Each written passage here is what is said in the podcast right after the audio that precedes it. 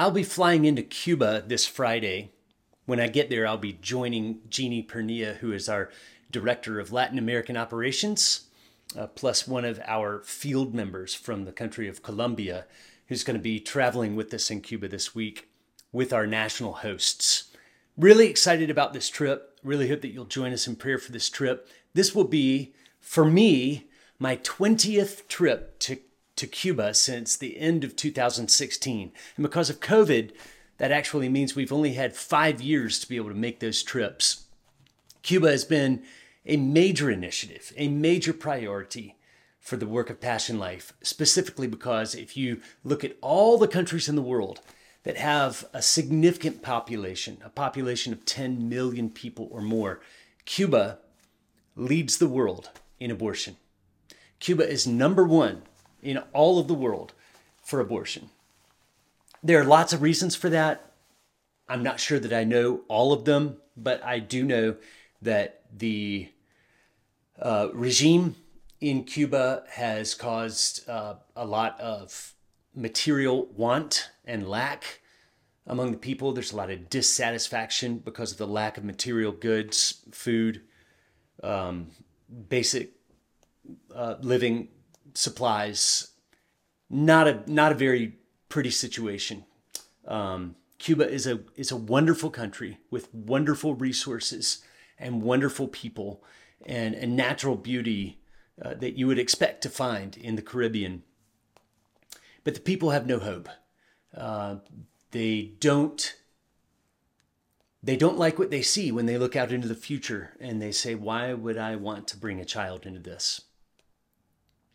Island nations, for whatever reason it is, are, are uh, above average in promiscuity.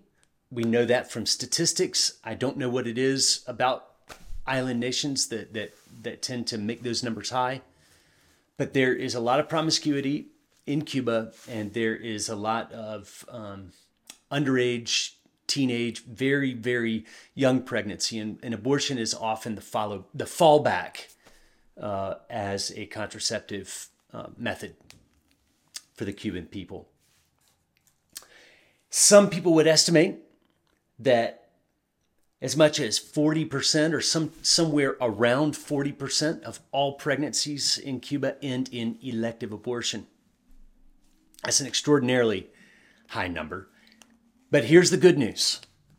The Church of Cuba is strong. It is vibrant. It is obedient. It is zealous to hear the word of God, obey the word of God, and share the word of God with others, which is exactly what we're looking for as a ministry. We're looking for people who will hear the word, obey the word, and share the word. Uh, just look at this picture, this picture that I'm putting up on the screen now. This is a room full of mothers, some of them uh, mothers of young children, some of them mothers of toddlers, some of them uh, clearly pregnant mothers who are still uh, waiting for their babies to arrive. This is a representation from this small church in Cuba where we've been working, where they had 80 members in their congregation. During the two and a half years that we were unable to get to Cuba for, for COVID, 22 babies were rescued from abortion in that small community. And of those 22 babies that the local Christians uh, were able to counsel the, the women to, to keep, 15 of those families had at least one family member join that church. Now, that's a pretty good rate of growth for a church, for that being one of many uh, evangelistic campaigns that they have going on in their church. They had their church grew by at least 15 people, and if you can assume that many of those babies will also be raised in the church, then the church could have grown by as many as 30 members uh, over a two year period. This is an 80 member church. It's pretty good. And it's only one ministry that we're counting as far as evangelism. The ministry of Passion Life has two parts we have a theology side and we have a practical application side, which is pregnancy help work or pregnancy help ministries. We teach theology. We don't start with abortion, we start with the Bible. We teach pastors and leaders how to lead their congregations well in response that people say, What can I do to obey the Bible's call to rescue the innocent? And they start pregnancy help ministries. In Cuba, we see a flourishing uh, practical application side of the Passion Life work. The ministries, the, the, the pregnancy help work that's going on there is extraordinary. There are uh, teams of people, mostly women, but some men as well, that have come together to pray and to organize and to go out into their neighborhoods. They're providing free ultrasounds in people's living rooms.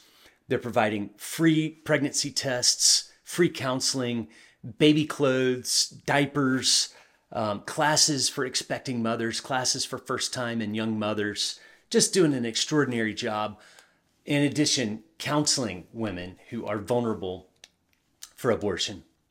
So, uh, we're really excited about the fact that these ministries are propagating all over Cuba because they certainly are.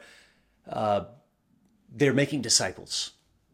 These local people are making disciples, and they are uh, teaching other churches how to rescue their own babies. We're excited about the work that's going on in Cuba. Jeannie leaves on Wednesday. I leave on Friday. We'll be there next week. Uh, you can pray for the work that's going on in Cuba while we're there and the ongoing work all over the island um, in the times when we're not there, led by the local indigenous Cuban leaders. Thank you. Thank you for your partnership with Passion Life, a big part of which is praying. Thank you for praying with us for Cuba.